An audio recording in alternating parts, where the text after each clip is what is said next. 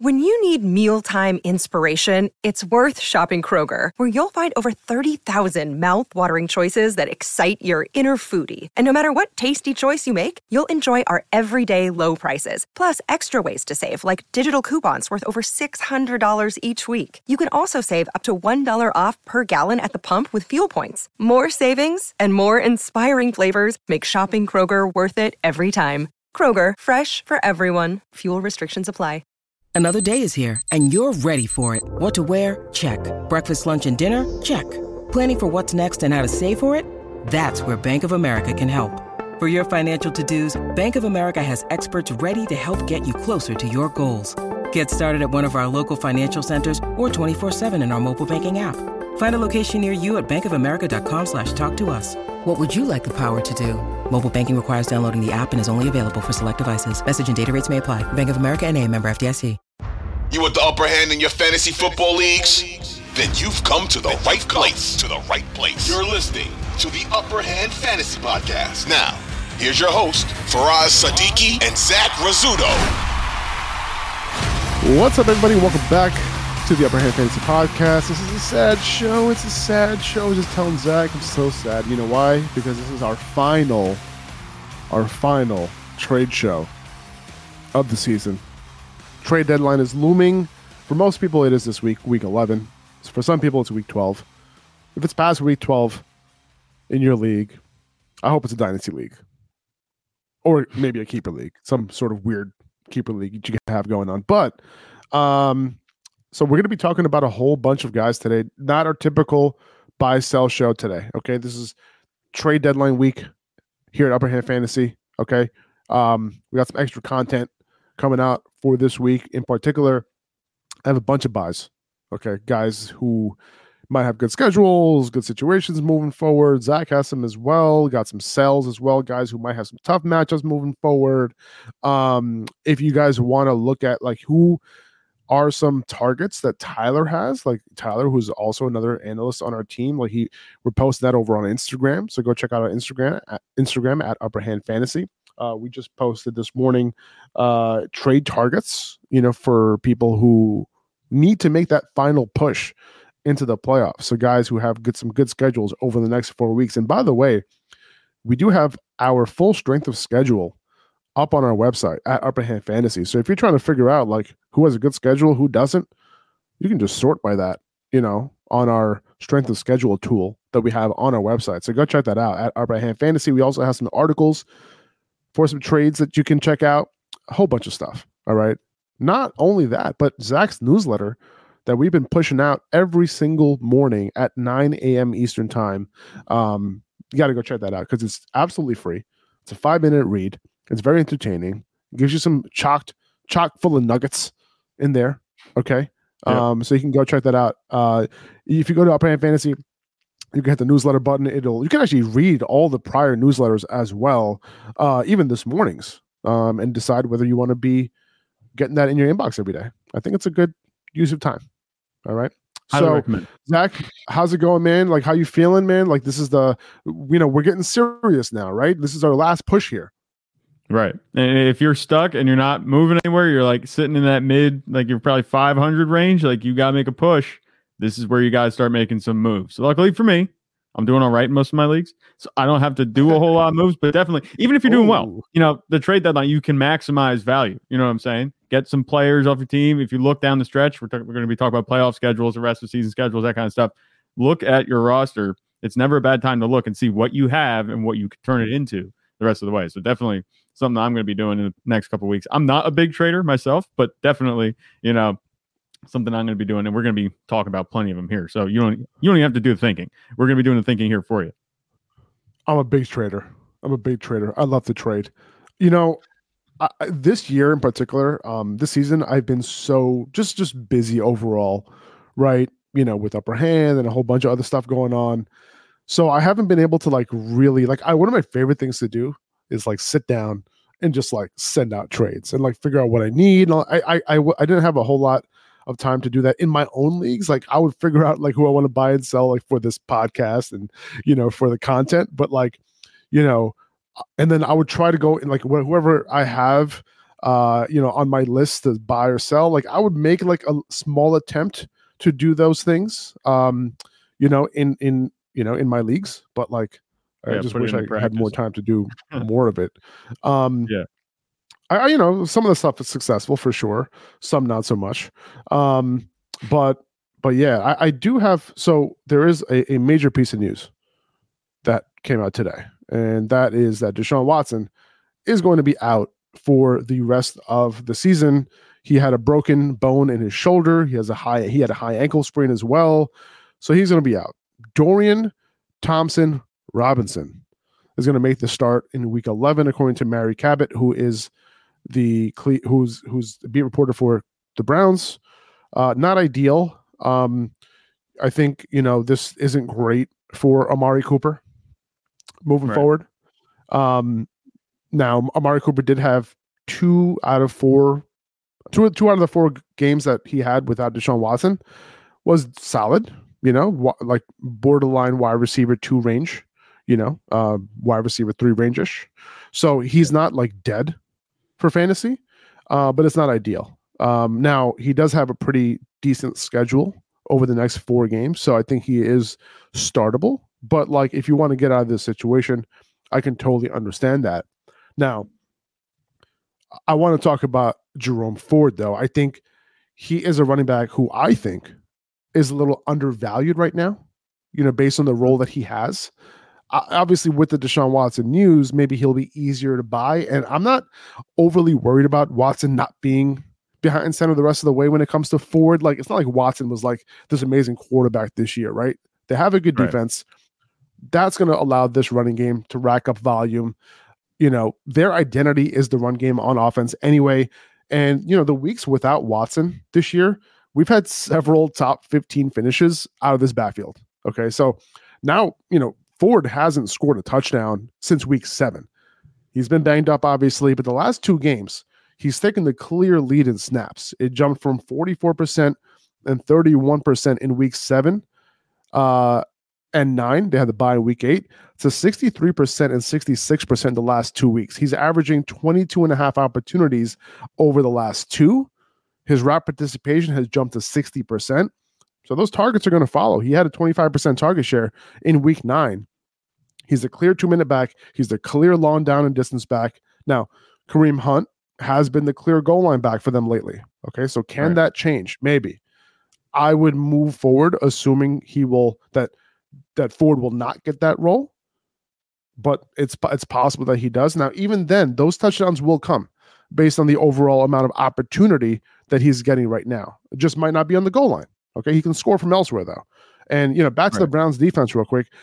I'm not sure the Browns will be game scripted out of many games moving forward. If you look at the schedule, Pittsburgh, Denver the next two weeks, then the Rams, okay, but then Jacksonville, Chicago, Houston, um, which is you know they could get game scripted out of that game, but Houston's run defense isn't so great. And then you have the Right. Jets. The game script will be there. The volume will be there as a result. So I think things are lining up for Ford here to have a pretty good rest of season. And I wouldn't be surprised if he's like a top 15 back moving forward. And then if he gets some of that goal line opportunity, there is a chance that he's top 12 rest of the way. Yeah, I hear on that one 100%. And you covered a lot right there. So I'm, I'm going to try and address everything. You know what I'm saying? Deshaun Watson, he was actually like a pretty solid fantasy quarterback. I know he didn't look good, you know, really on the field. The eye test wasn't fantastic, but he was a pretty solid fantasy quarterback. He had top 12 finish, I think, in three of his five games where he played the majority of the snaps this season. So he, he wasn't doing bad. And I don't think, like you mentioned also with Amari Cooper, it's a death sentence for him. I think Amari Cooper is a situation a lot like DJ Moore is in. We know the talent is there with Amari Cooper. Same thing with DJ Moore. It's just a quarterback situation is going to be sketchy at best the rest of the way. I, I think that he has oh, a high wide receiver three, you know, type of floor. I think that we're going to get something like that.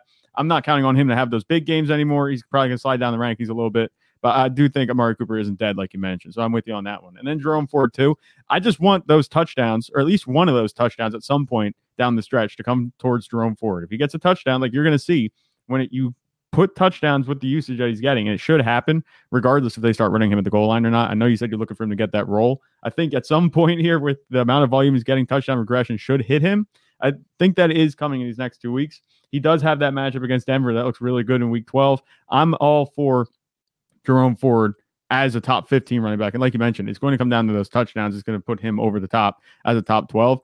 I'm not sure it's going to happen. It seems like Kareem Hunt is just sticking around at this point, but I, there's definitely a path to it. So I think that you're right.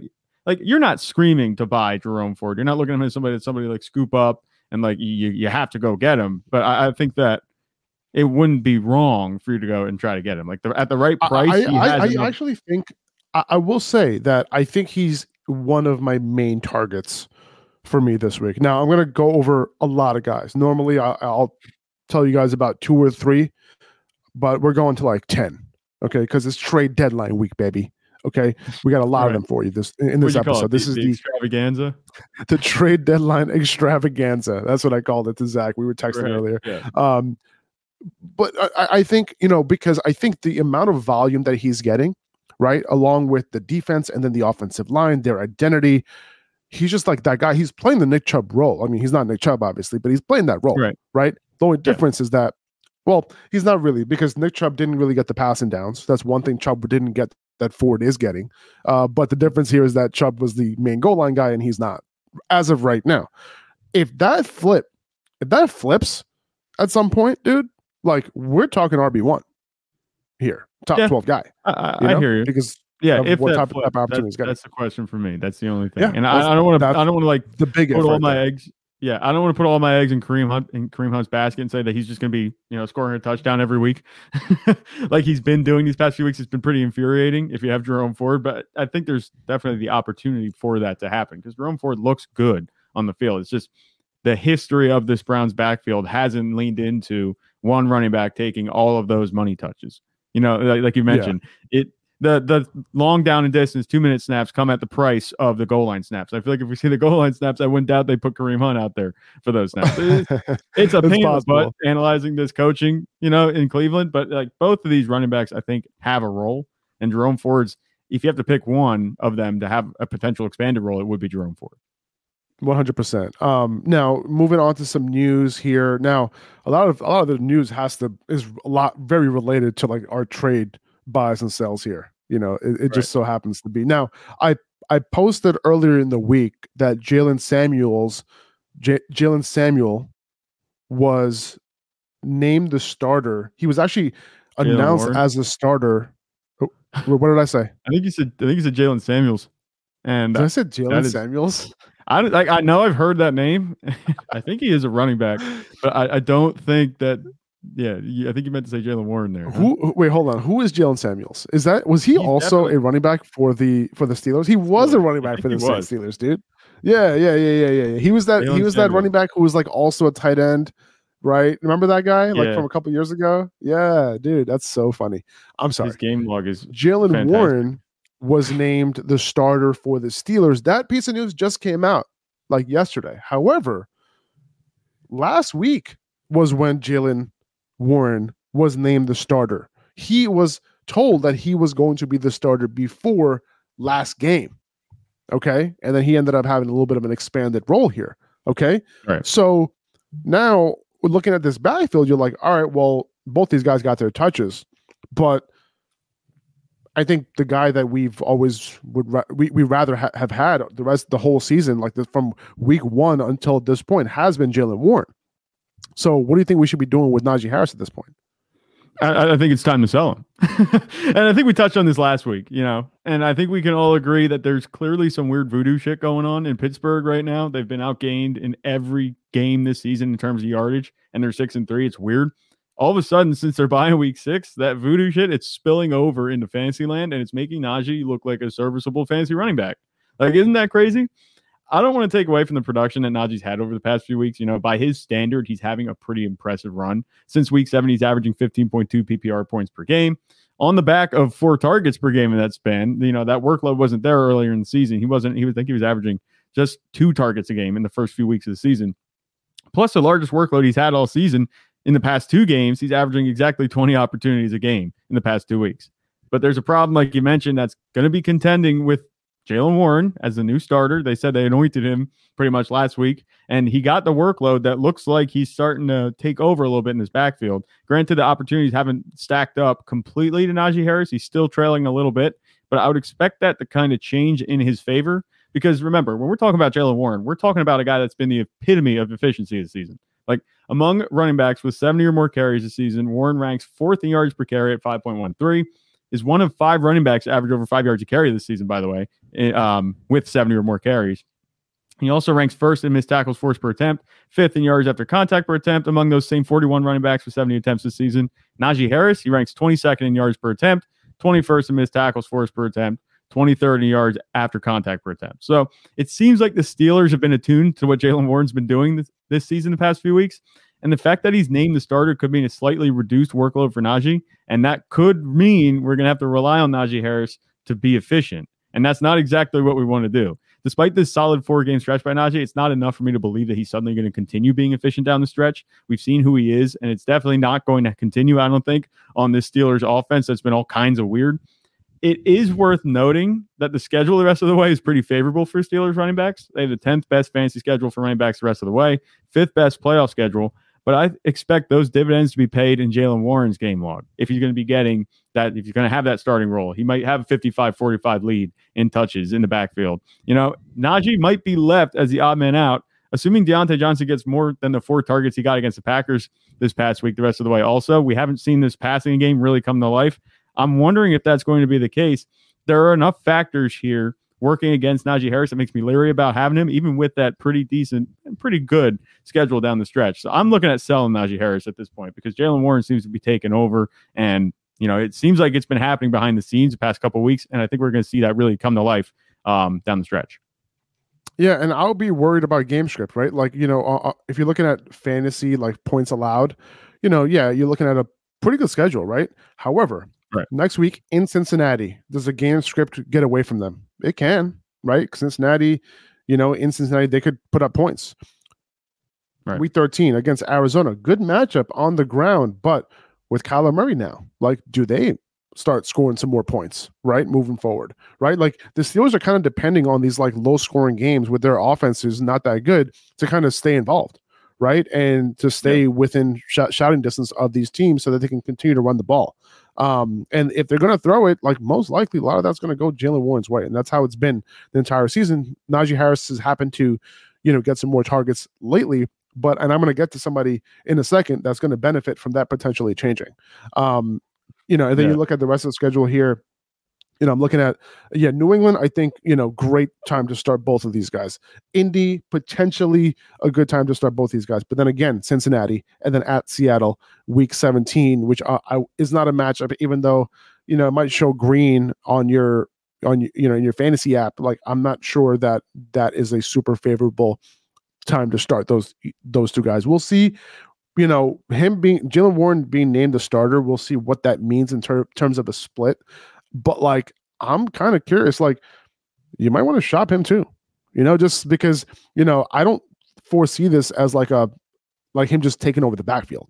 You know, maybe yeah. it's a 55 45 split, maybe a maybe a maybe a close to a 50 50 potentially. It's just that who's starting the game, right? It could be yeah. Jaylen Warren. And at the what goal line, it could still be a lot of Najee, right? Like what we've been seeing these past couple weeks could be, you know, yeah. just what we do. Like there were the games, I think might just be dead. Yeah.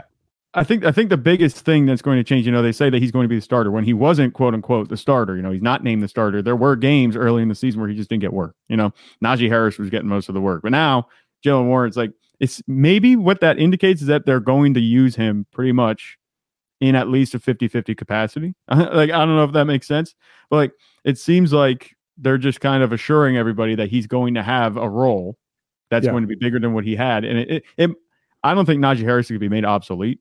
And I no. just don't want to trust his efficiency because we know over his career, not efficient. He's just not an efficient runner. And he's been efficient these past few games, but he also has three touchdowns in the past four games. He had none in the first five. So that's also inflating his production a little bit. Like I said, I don't want to put a whole lot into the Steelers offense because a couple weeks ago we were talking about the Steelers offense not being fancy relevant. You know what I mean? That was without Diontae Johnson, obviously. Weird situation there but just this whole situation surrounding the Steelers offense, it's just kind of unpredictable. I want to get out of it if I can, especially if there are other guys, which we're going to talk about, you know, that we could be targeting down the stretch that have better prospects, I should say.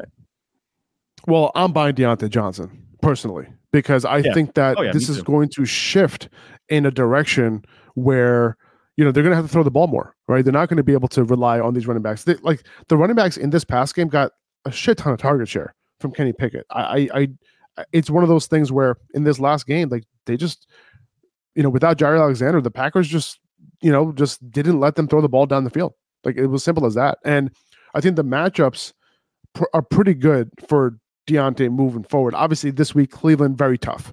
I'm still starting him as a wide receiver too, though. I saw a tweet from Al Zeidenfeld. He he's averaging uh 12 and a half targets in his last four games against the Browns. Okay. So if someone's gonna average that many targets, like you you're gonna start that That's dude. crazy. Okay. Yeah. Um Cincinnati, Arizona, New England, Indianapolis, Cincy again, Seattle. Like no matchups there where you're like really worried about, right?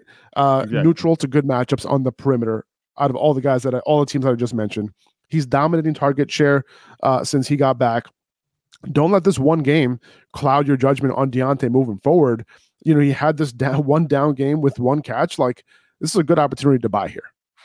Yeah, and we know the type. We've been over this. I don't know how many times. You know, talk about Diontae Johnson and his passing attack. You know, he owns the target share here. That one catch game, like you just mentioned, is a complete aberration.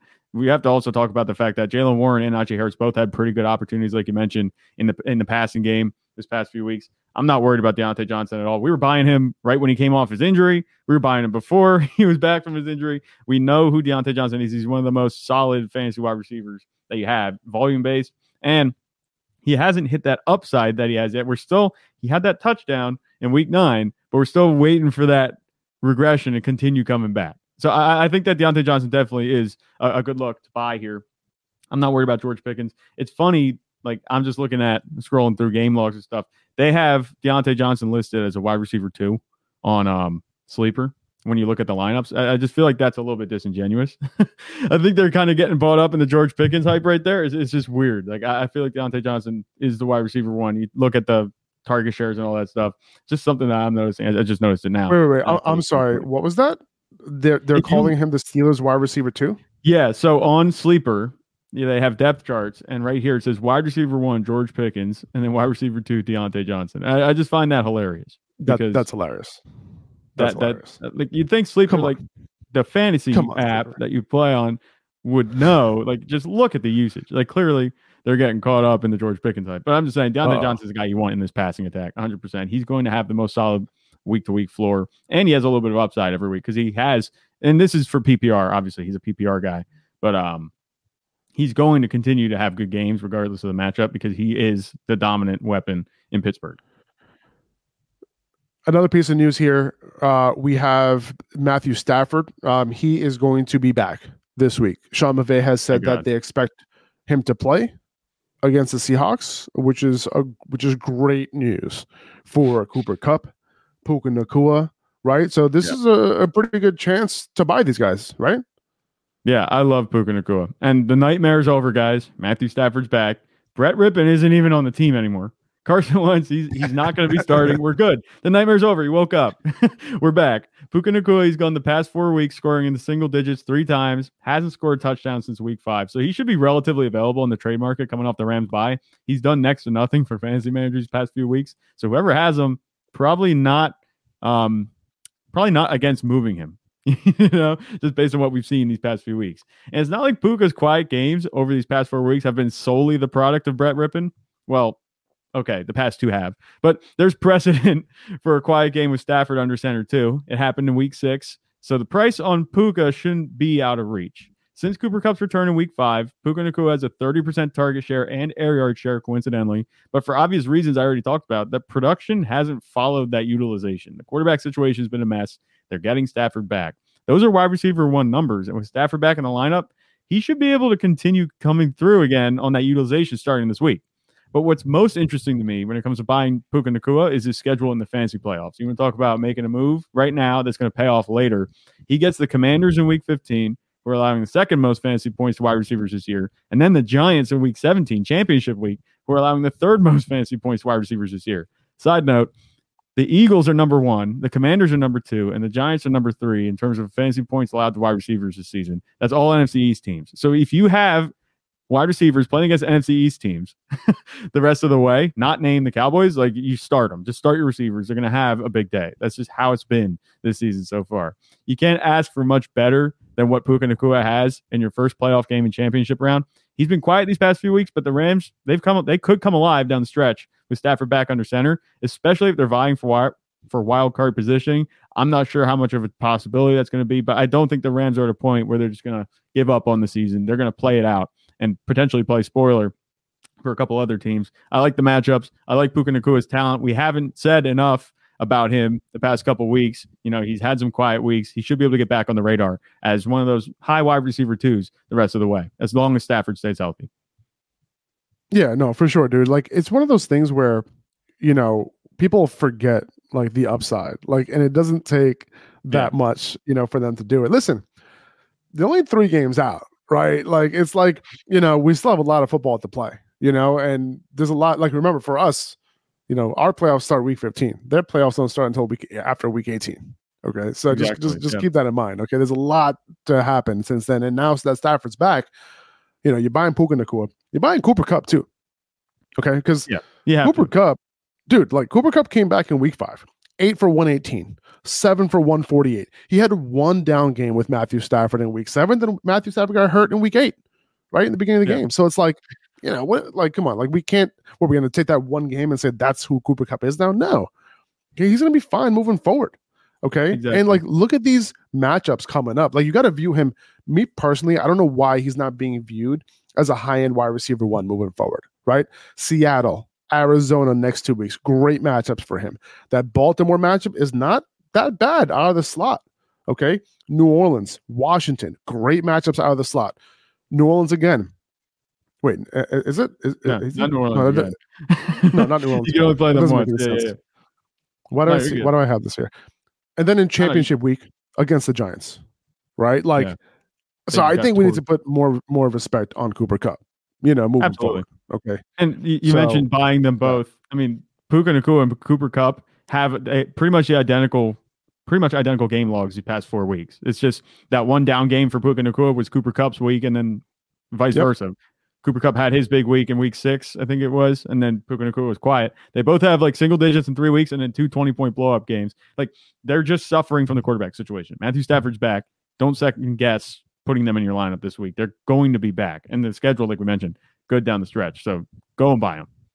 Our sponsor for this episode is BettorVision. It's an app that allows you to keep track of all of your bets in one place. If you have accounts on all of these different sports books, you have to switch between them to see whether you're up or not. You lose track of where you place certain bets, and it gets confusing. But not anymore, not with Better Vision. All of your bets are tracked in one place. And not only that, the best part is BettorVision will let you know which betting platforms have the best odds for certain bets. All right. So if you like a play, normally you would look through all of your apps one by one to see what which one has the best odds. Uh, and then you end up playing on that app. But why not have a side by side comparison all on one screen within one app? And then you just click on the bet that you want to make within BettorVision and you're good to go. Okay, go check it out. It's completely free. Go to bettorvision.us or go to the App Store and search BettorVision. That's better with an O. So B E T T O R Vision in the App Store today. So it looks like Tee Higgins is going to be out this week. Just a quick note on him. Like, I, I hate buying injured players, especially like soft tissue injuries, but like he does have one of the best um, playoff schedules, you know, for wide receivers, weeks 15, 16, right. and 17. So just just keep that in mind. Um, Justin Fields, uh, they're going to see you know if he's good to go this week, but like all indications are pointing to Justin Fields playing this week, and that basically means go get DJ Moore. Okay, like weeks one through five with DJ Moore, he was a wide receiver five in fantasy points per game.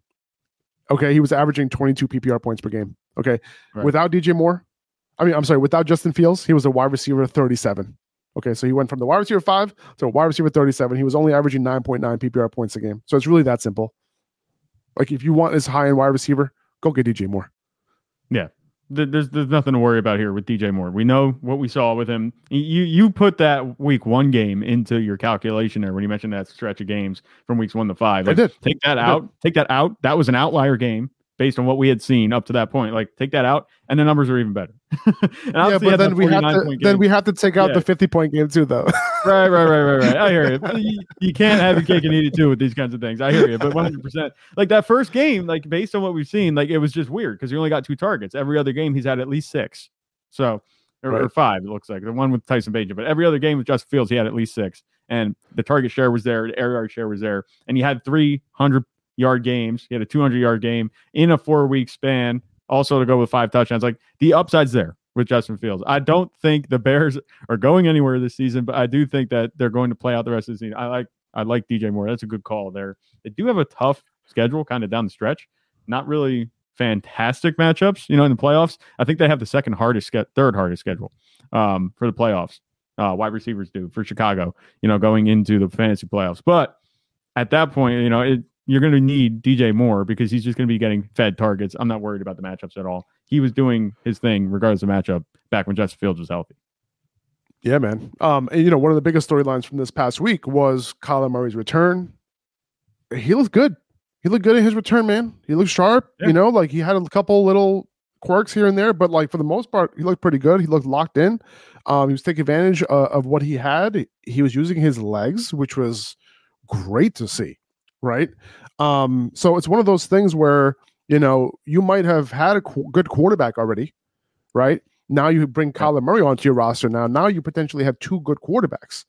Um, we could say the same thing about Josh Dobbs as well, who had three amazing performances in a row. Is it three or four amazing performances? I think it was three I in a row three. that he had. Yeah, they've all been very similar. Um, with Josh Dobbs. Yeah, exactly. yeah, exactly. Almost the same. Literally three weeks in a row, like no variance in his fantasy points per game, but absolutely killed it. Right. So, like, you could have my advice personally. I'm not keeping a great quarterback on my bench, fantasy quarterback on my bench, if I already have a good fantasy quarterback. So like you choose one of these guys to move. Like if you're short on running back, if you're short on wide receiver, move one of those running backs. Don't just um, move one of those quarterbacks, I should say. Don't leave them on your bench. And then also have to decide every week who you're going to start, right? Because yeah. there's a chance that there's some human error there and you make the wrong decision, right? Because there's, there's, there's, a lot you're of gonna get randomness yeah. that goes into this. You could get burnt doing that. So why not take the decision making out of it and then take care of one of your deficiencies in your starting lineup, right? Maybe combine one of these quarterbacks with a running back and upgrade at running back, or maybe combine that quarterback with a wide receiver and upgrade that wide receiver. Or in the case of someone like Josh Dobbs, who has been absolutely killing it, you find the the manager in your league who needs a quarterback, and you might do, be able to do a one for one for like a high end RB two yeah. or a high end wide receiver two. It's possible. I've seen it. I've seen these trades that people are sending me eh, over DM and over text. I'm like, yeah, yeah, you, you want to do that. Okay. Because you already have Joe Absolutely. Burrow or, or you already have, you know, a good quarterback. You just had Kyler Murray come back. Okay, cool. Like, depending on that upgrade that you're making at the skill position, might be worth it.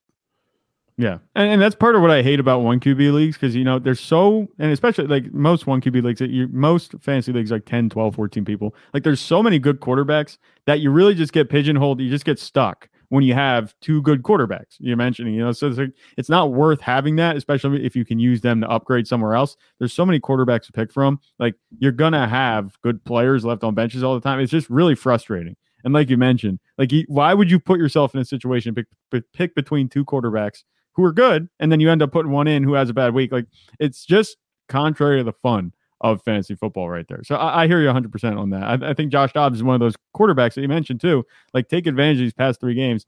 It's a great story, Josh Dobbs. He looks good. I don't think there's a way where he doesn't, you know, stay fantasy relevant the rest of the way. But I'm not sure the ceiling is going to continue. It, it it's interesting to see.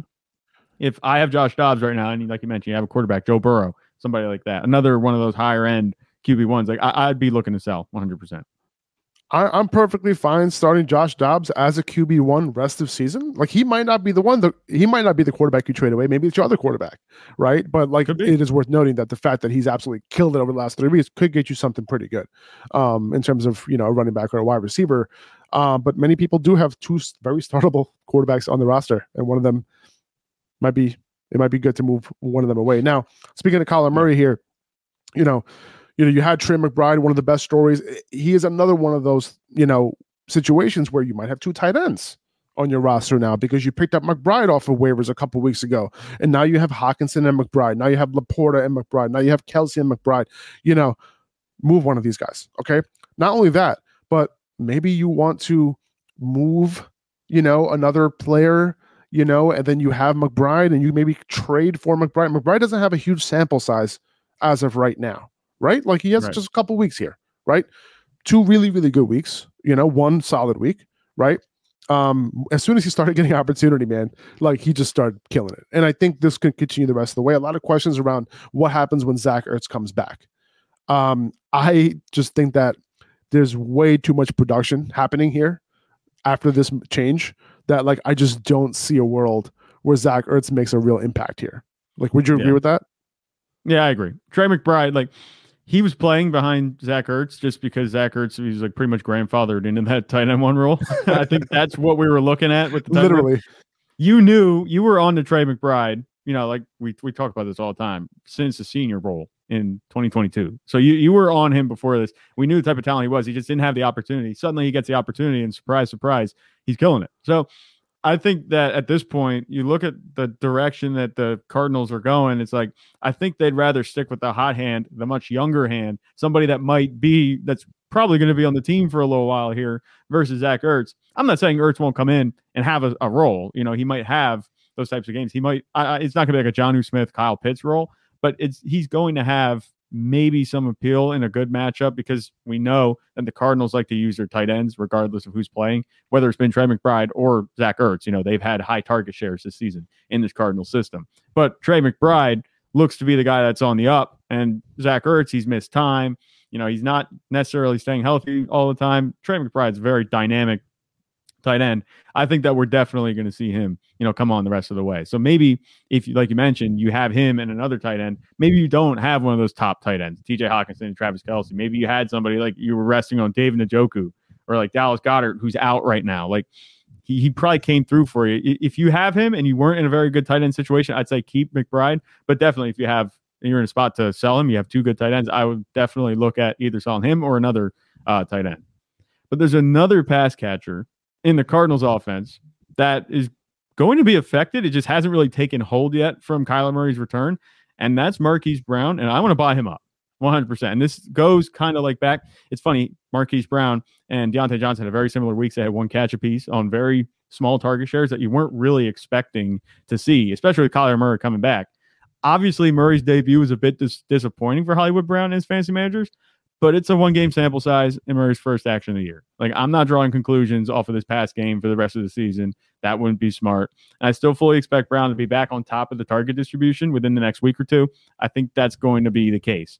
There was just way too much rapport between Murray and Brown the last time they took the field together. And again, going back on the discussion, I think we had this last week. In 10 games last year where Murray was under center, Marquise Brown was averaging 17.2 PPR points per game. Good for the wide receiver 10 in points per game last year.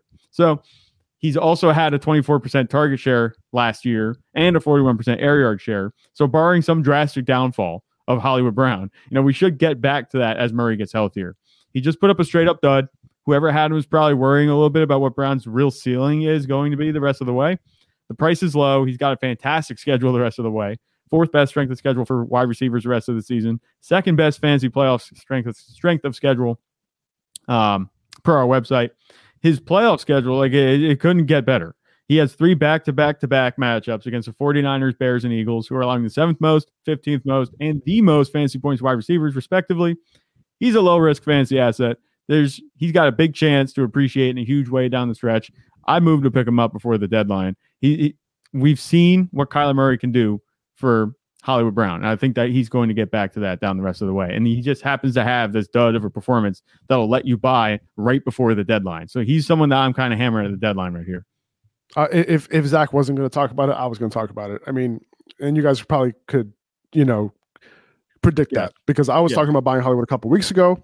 Um, and you know, you actually got a good game out of it even before Kyler Murray was back.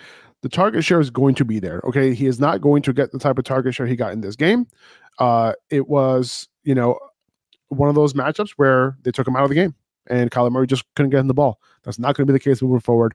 Here we can see a 25 plus plus 25% plus target share, potentially close to 30% at some point from Kyler Murray. Buy, buy, buy you could have a wide receiver one, a top 12 wide receiver the rest of the way. Okay. He has that type Right. of talent. He's been he's done it before with Kyler Murray last year. We have a sample size of that. Go do it. Okay. He's a good wide receiver. He's been getting it done earlier this year without Kyler Murray. And he's Yeah. going to be able to do it moving forward. Um, just to wrap up on wide receivers, another, you know, I, I think, you know, DK Metcalf, Tyler Lockett, you know, Tyler Lockett has a couple had a couple games recently where he's kind of come on a little bit, but both these guys, they have one of the best playoff schedules you can ask for. You know, even leading up to the playoffs, honestly. Um, you know, San Francisco, Philly, Tennessee, Pittsburgh, you know, four top four bottom 10 defenses giving up fantasy points to wide receivers. Okay. So just keep that in mind. You know, DK Metcalf hasn't really had a blow up game this entire year.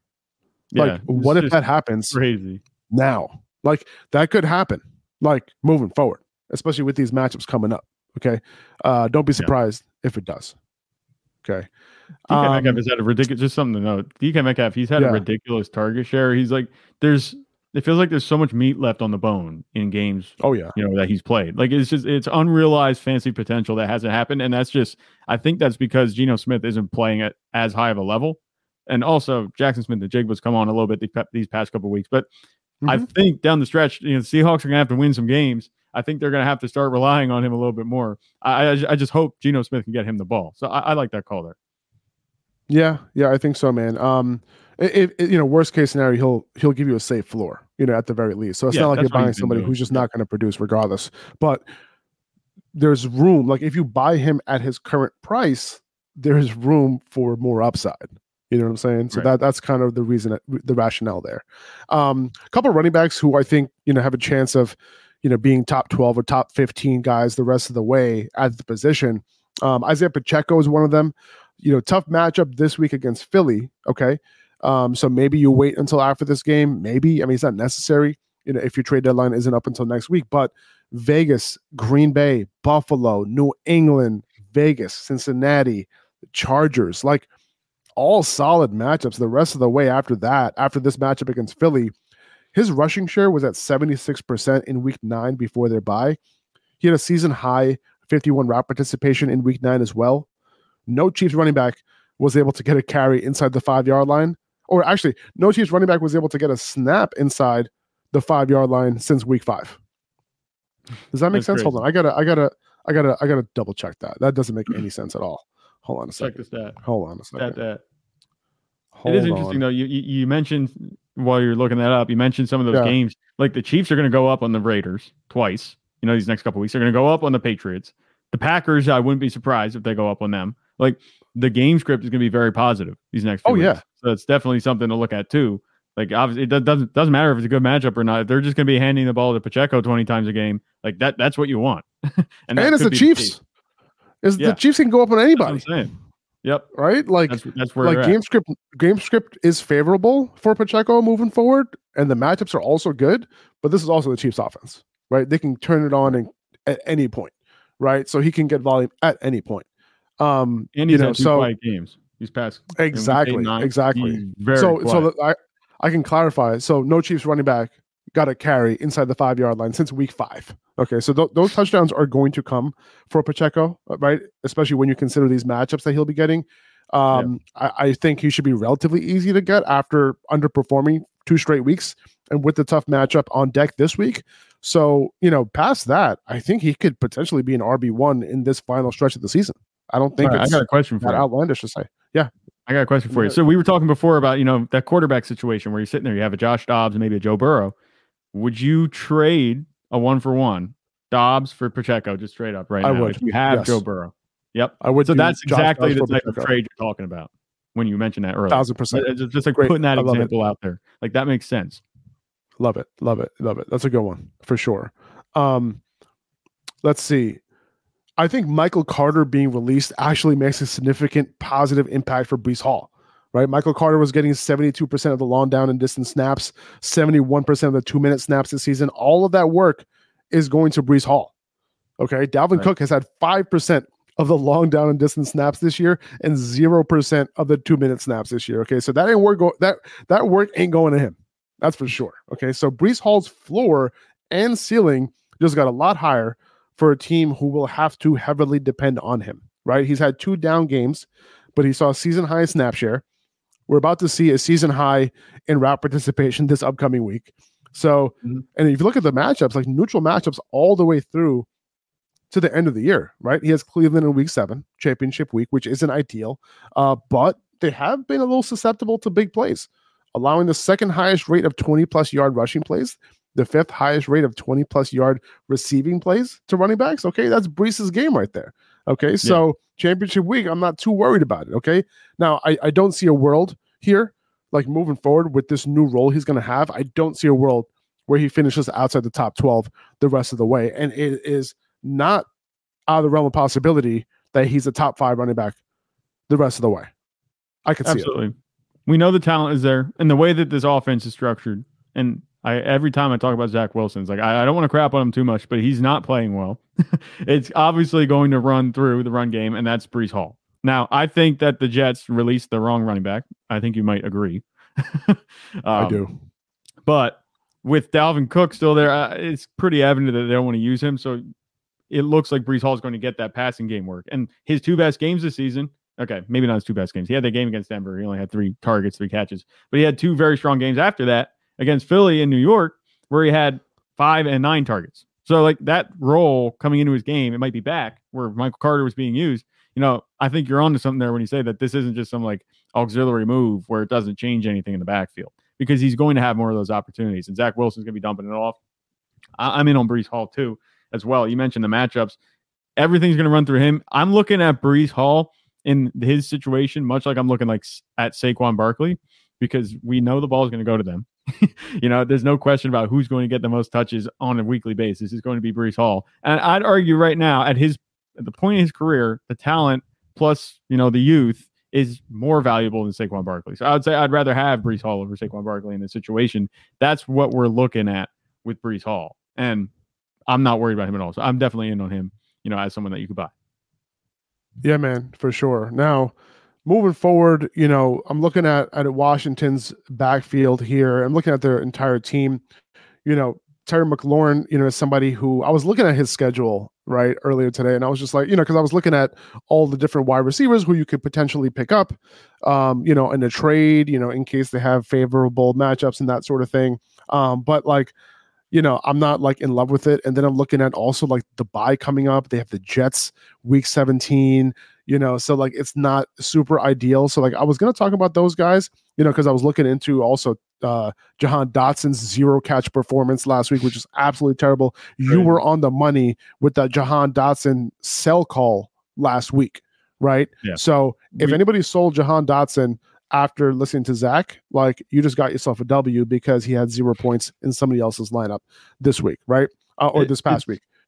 Yeah, it was just crazy. It's crazy because Curtis Samuel comes back and Jahan Dotson's an on thought. Like it's just that is it's crazy. I I wasn't expecting zero points. Obviously, I was saying like you know he might not get the usage that we want. Like that was just a horrific week. So it's nice that he was able to come through, you know, and make me look good there by putting up zero points. So definitely, if you sold him, yeah, um, that's a good idea. So I was right about Brian Robinson, right? Maybe last week. I'm going to double down and do it this week. I'm going to say we're going to sell another Commanders player, and that's Brian Robinson. Now, this one might be grabbing at the low hanging fruit here a little bit, but did you know that Brian Robinson is currently the RB6 in total points scored this year? Like, if it hasn't felt like it, you're right. Like, that's a misleading stat. We talk about that all the time. Like, it hasn't felt like it at all. It reminds me back in like 2020 when Zeke was the RB nine or something in fantasy right, points scored, right. but you knew that wasn't what you had on your hands. He's actually the RB 15 in points per game, and he's had two outlier performances this season that are inflating his production to mask what's been pretty miserable fantasy season for him through 10 weeks. Take out Robinson's game this week where he caught six passes for 119 yards and a touchdown, and the game in week two against the Broncos, which he just tore them up. Suddenly, Robinson's only averaging 10.8 points per game, and he's a RB 33 in that span. But Zach, you're cherry picking his best games out of his game log. Well, I'll ask you this. Do those games look like unpredictable flukes to you? Because they do to me. You know, Robinson had he had caught more than two passes in a game just once before last week, and he was the commander's lead receiver against the Seahawks. That's just not going to happen on a regular basis. It doesn't happen often at all. And his first big performance was one of the three games where he saw more than 15 carries. Like the usage he's gotten places him most realistically as a back end RB2, high RB3 at best. Does he have the upside for the type of performance that he had last week? Yeah, obviously it happened. But the majority of the time, you're only getting nine or 10 points a game from him. And then you look at long term at what his schedule the rest of the way looks like. The Commanders have the sixth hardest remaining schedule, of uh, fantasy schedule the rest of the way.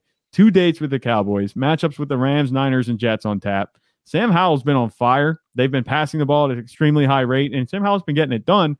I'm moving off of Robinson now. You could save a lot of headache later. Robinson still also hasn't had his bye yet either. So if you want to talk about reasons to move off of Brian Robinson, he could not only have quiet games, but then he could leave you hanging right before the fantasy championship. Their bye is in week 14. I still don't understand why the NFL has such a late bye, but you know, I'm not a schedule maker or anything like that. But just the way things are shaping shaping up, he could really be a letdown the rest of the way. The way that the Commanders' offenses look, and Brian Robinson, like I mentioned, those two games that he's had that have been good, they're outliers. the rest of the season, he's been someone you probably don't want on your lineup. He might be a flex play at best. Yeah, and like you know, most of the work that he did this past week was in the receiving game. That's not his game. Okay, fifteen percent target share this past game. He hasn't hit double digit target share in any game before this. Okay, so this is an outlier type of game. Not only that, his rushing attempt share went down. He was at 71%, 72% in week eight, nine, and then went all the way down to week 10, uh, week all the way down to 57% in week 10. Okay, Antonio Gibson's rushing attempt share went up the last two weeks from 14% to 20% to 29%. And then his route participation has, you know, st- stuck around 50%. So nothing really changed here. Okay. It's just, it just so happened that Sam Howell just targeted both his running backs at a higher rate. You know, Antonio Gibson also got a very high target share, actually, his highest target share of the season this past week as well. But the roles yeah. just didn't change. Actually, as a matter of fact, the role got worse for Robinson this past week. So uh, I'm with you on that. So if you can capitalize off of this big game, uh, I would definitely do that. Um, let's see. I'm looking at some other running backs you could potentially buy here. Okay. Um, I'm looking at Jonathan Taylor. Okay, he has the bye this week, but like I mentioned on Monday, his role is one of the best of any running back. 89% of snaps, 88% of his team's rushing attempts in this past game, 79% route participation, all season highs. Okay. Josh Downs should become healthy after the bye. This team should get some more continuity with Gardner Minshew, getting the bye week to kind of regroup. Uh, the schedule is very solid the rest of the way. No matchups that really scare you at all. And he gets Pittsburgh in the first week of the playoffs, and then Vegas in the championship week. Okay, so and, and those both of those games are at home. So he could be uh, this is high in RB1 utilization. He, ne- he just needs to be a little bit more efficient. If this role sticks, he's going to be behind RB1 the rest of the way. Okay. Yeah. So he's somebody we we mentioned that like, you know, you can buy him. You know, he's had some modest performances. Like, you know, you're not like buying super low on him right now, but like there is a lot of, like you mentioned with DK Metcalf, there's a little bit of meat left in the bone here. Yeah. There's untapped upside. And that's yep. what could happen. And it, it, with Jonathan Taylor, you know, the way that it's been, I think they're still kind of easing him back, but the role has been there. He should get some of that efficiency back the healthier gets. So, and the Colts are also in a good position for um playoff push. Yeah, one hundred percent. Um, a couple more running backs here. Kyren Williams. If you if you need a win this week, you probably don't want to trade for Kyren Williams since you know he'll be back next week. Okay, he's not back right. this week. Um, but he has Arizona the first week back. Okay. Then he has Cleveland at home, tough matchup, but he gets Washington and the Giants in the playoffs, Giants in championship week. Okay. So he's a good running back to have for the playoffs. Even the New Orleans matchup in the middle there, right before the right before championship week, isn't so bad. They've been middle of the pack against running backs over the last four weeks. So as long as the offense is good, Matthew Stafford's back, he's gonna be fine. Okay. You got Puka and Kupp healthy as well. I think we might be sleeping on this offense a little bit the rest of the way. Don't forget, Kyren Williams He's averaging 18 and a half fantasy points per game, which is sixth highest among all running backs this year. Okay, so he could come right. in and continue to do his thing. He didn't get that many games with both Cooper Kupp and Puka Nacua playing with this offense potentially taking a step forward. Yeah, and he's completely dominated the backfield rushing share. Like there hasn't been any question when he comes in.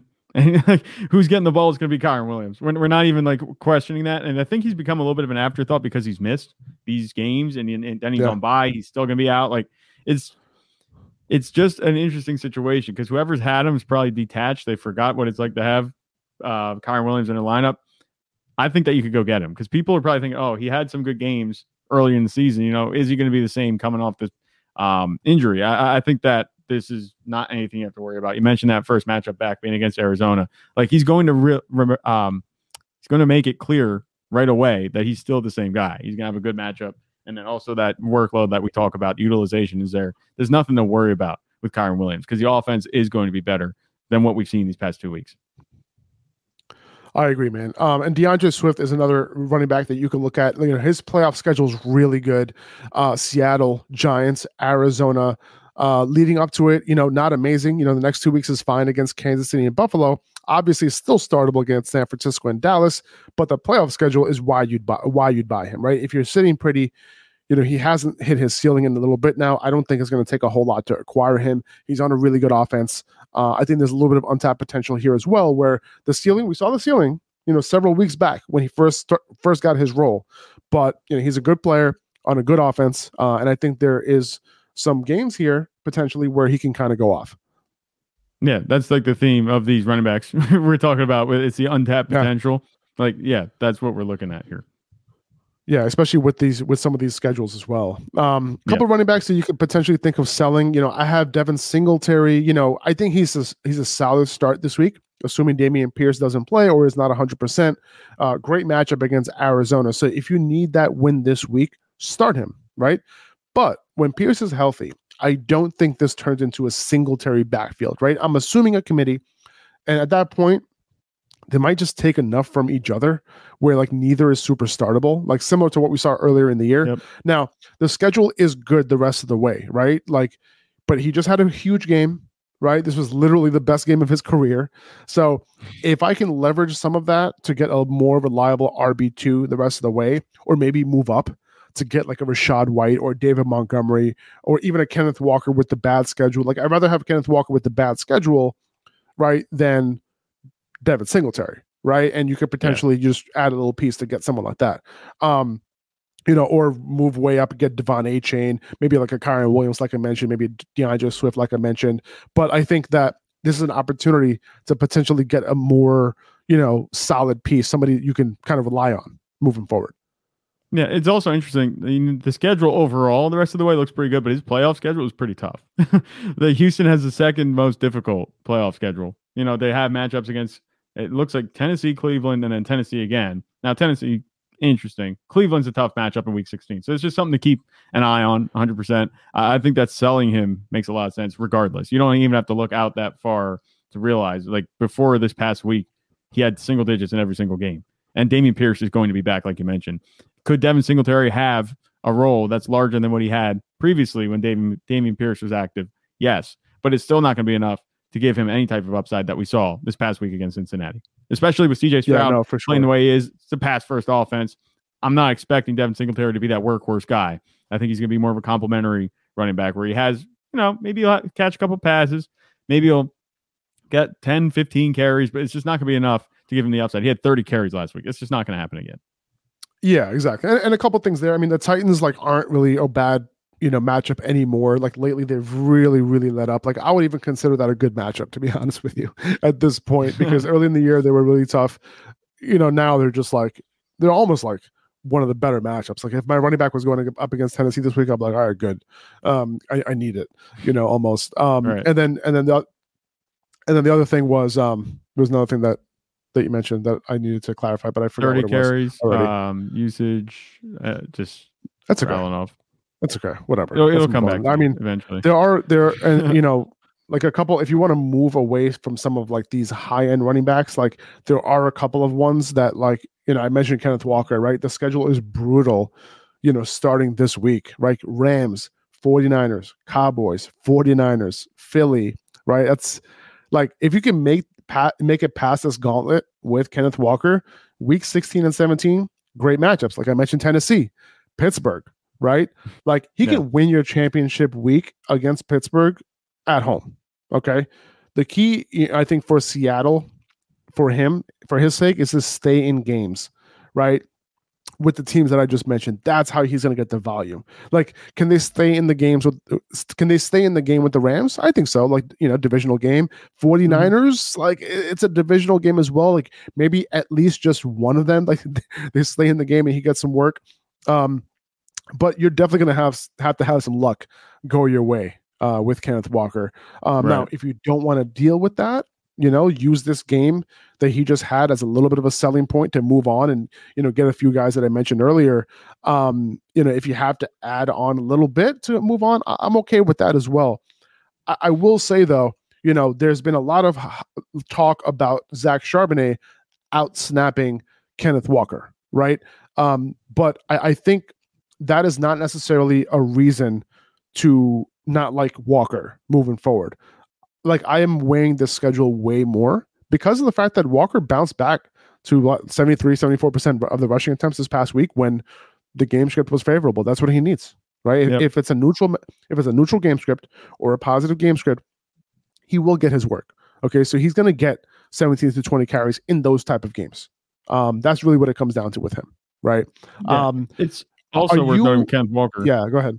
Sorry, before you jump, is it that he's also kind of been playing through injuries. He's been dealing with like side things. You know, he had like a chest injury coming into the game last week. Like he's had a couple injuries that might have caused them to say, okay, let's give Zach Charbonnet some extra run. If he's getting healthier, and it looks like he did last week, you know, I think that workload should come back too. And you mentioned just obviously you want those game scripts to be the way that you just outlined them, but um, that's also something to consider. That's what I was looking at. It's like it was just weird he stopped getting that majority of the work randomly the past couple weeks and suddenly he's back to it. I think that could also be playing into it. So that's another thing I'm Uh, yeah, I think I think that calf injury like was the main one. You know that really spurred the change, right? Like initially because of the fact that he missed the Wednesday practice and the Thursday practice, um, and then right. didn't get as much work that week, and then the following week as well. Um, but yeah, that that rushing share like just bounced right back up to exactly what he was getting before that calf injury. So yep. that's what you want to see with Kenneth Walker. Um, let's see, Josh Jacobs, right? Um, you know, Miami, Kansas City next, right? Game script can get out of favor. Like they might not be able to depend on him, right? These are better teams than the Jets and the Giants. So of, of course he had a lot of volume against these two teams because neither of these teams can score points, right? The bye week, right. you know, the bye week is after those two games too. So like you won't have him in week 13. And then Minnesota, who has been very good against running backs fantasy wise. Now, if you can make it past that, maybe you're golden. But you got to hope that the Chargers don't blow out the Raiders in week 15. Uh, then they have to go into Arrowhead against the Chiefs in week 16. Like the volume can be there for Jacobs, but I'm just a little wary. I think you can potentially get like a Breece Hall or someone like that for Jacobs. You know, the difference yeah. between Breece Hall and Jacobs is that Breece Hall has a really good defense that is going to allow the Jets to stay in games and have the game should be favorable. And the fact that Breece Hall is like super explosive in the receiving game and in the run game, right? So that's the reason why I just prefer Breece Hall over Josh Jacobs the rest of the way. And Breece Hall maybe has an Aaron Rodgers coming back. I don't maybe. know. It's just funny to hear about that. Like, I if he actually comes back in December, like that would just be mind boggling. Like, especially I, if I think he said Christmas Eve. I think did they say Christmas Eve? It would be a Christmas miracle. I don't know. That would be truly insane. But you, are right on the money here with these calls. You got tough matchups for Josh Jacobs. I, I'm not counting on Josh Jacobs the rest of the way with these matchups. The Raiders' offense isn't going to be good enough. Two matchups against Kansas City the next how many weeks? Like I, that's bad enough for me to just be like, all right, let's not even think about this. If you can like have Josh Jacobs and Breece Hall high five each other you know, on the way up and down. They're passing each other in terms of their trajectory and flip them, get Breece Hall on his way up, trade away Josh Jacobs on his way down. I, I, think that's a perfect move that you can make right now and have yourself set up nicely for the fantasy playoffs and just the rest of the season in general. I'm with you, man. And then same thing, similar thing with Saquon. You know, obviously the Giants' offense is going to be a shit show the rest of the way. On top of that, he has his bye in Week 13, and his playoff schedule is just brutal, man. New Orleans, Philly, the Rams, like not good.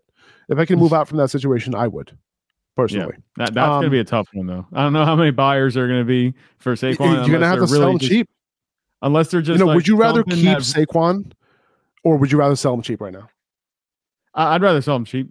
Honestly, see what yeah. I can get. Maybe take a swing. I'm not saying you sell them for nothing, but like you have to find the people that are thumping the volume Bible and just like they're looking at that and just salivating. You're like, oh, Saquon's going to get 25 touches a game. It doesn't matter what the offense does. Yeah. You know, it's like it, it's going to be a bad offense. I don't think Saquon can overcome it. Just the way that it's been operating. He, I think if Daniel Jones were still playing, it, obviously it's a way different story if Daniel Jones is still playing. If Daniel Jones were still playing, I wouldn't be as worried about it. But it's just going to be a rough ride. The Giants could be playing from behind 100 percent of the time, and eh, they've looked like the worst team in the league so far this season. If you ask me, even over the even over the Panthers, like they're just not a good offense and not a good team. So Saquon's just kind of stuck.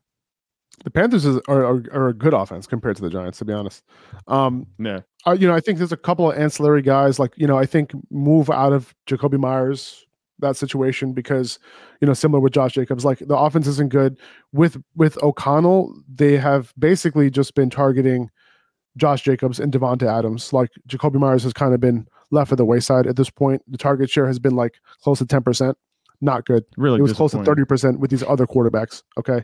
Um, OBJ, right? It's very possible that OBJ becomes dead weight on your roster, right? Because you're probably not starting him, right? I- but if someone believes in OBJ in your league and, you know, there's going to be a role increase for him or whatever because he's OBJ, you can do that because Rashad, you can trade him if you want, like as a little piece, like a little cherry on top or something, because Rashad Bateman has been the one getting the increase in routes, not OBJ.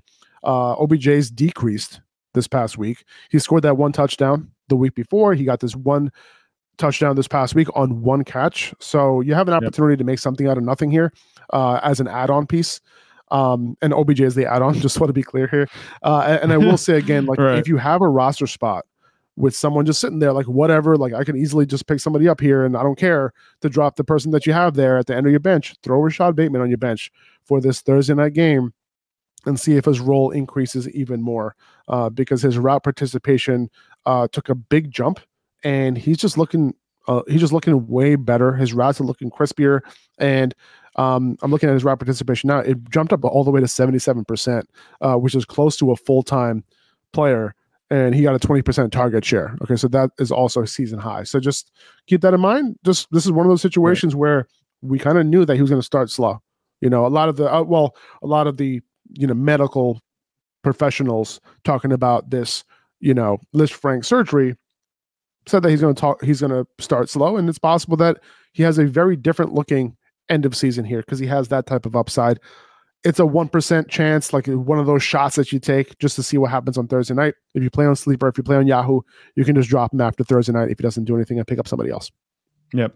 Nah, that's Yep. a good call right there. And the other thing to note with Odell Beckham is that his touchdown last week, not this, not this past week, um, where he had the one catch, but the week before that against Seattle, that was a complete garbage time touchdown. It, Tyler Huntley threw it to him. So like, and, and you know why he got it right you know why he got the touchdown right it was his Uh, am birthday Missing. Uh, yeah. Okay, that makes sense. Either way, garbage time. That's what it, was garbage time. Yeah, it's- it's to him his take- touchdown. It was his birthday. Happy birthday, OBJ. Unfortunately, every unfortunately not every Sunday can be OBJ's birthday, so you can't really rely on that. But every Sunday can be yours the rest of the way if you follow this advice. Okay, I, I tried. I tried my best on that one. was a good Um, one. I couldn't really get it done though. Like almost, almost. You you gave me the alley oop and I I missed the dunk. Um, Ah, right off the rim there.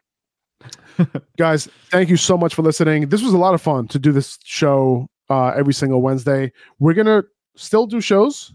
You know, like we're not gonna like just not do shows on Wednesday. We're still gonna have a show coming on. We and um, you know, make sure to continue to tune in. Um, I think next week we might touch on some trades here and there, uh, but it'll be a different format.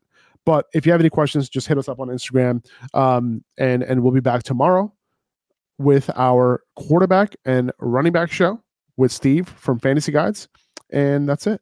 That's going to do it for this episode. Appreciate you guys. Thank you. If you if you can subscribe to the podcast, that would mean the world to us. It, it'll just help us out so much. If you find any value from this show, um, if we helped you at all, just uh, subscribe to the pod. We appreciate you. Take it easy, guys. See you later. Bye bye.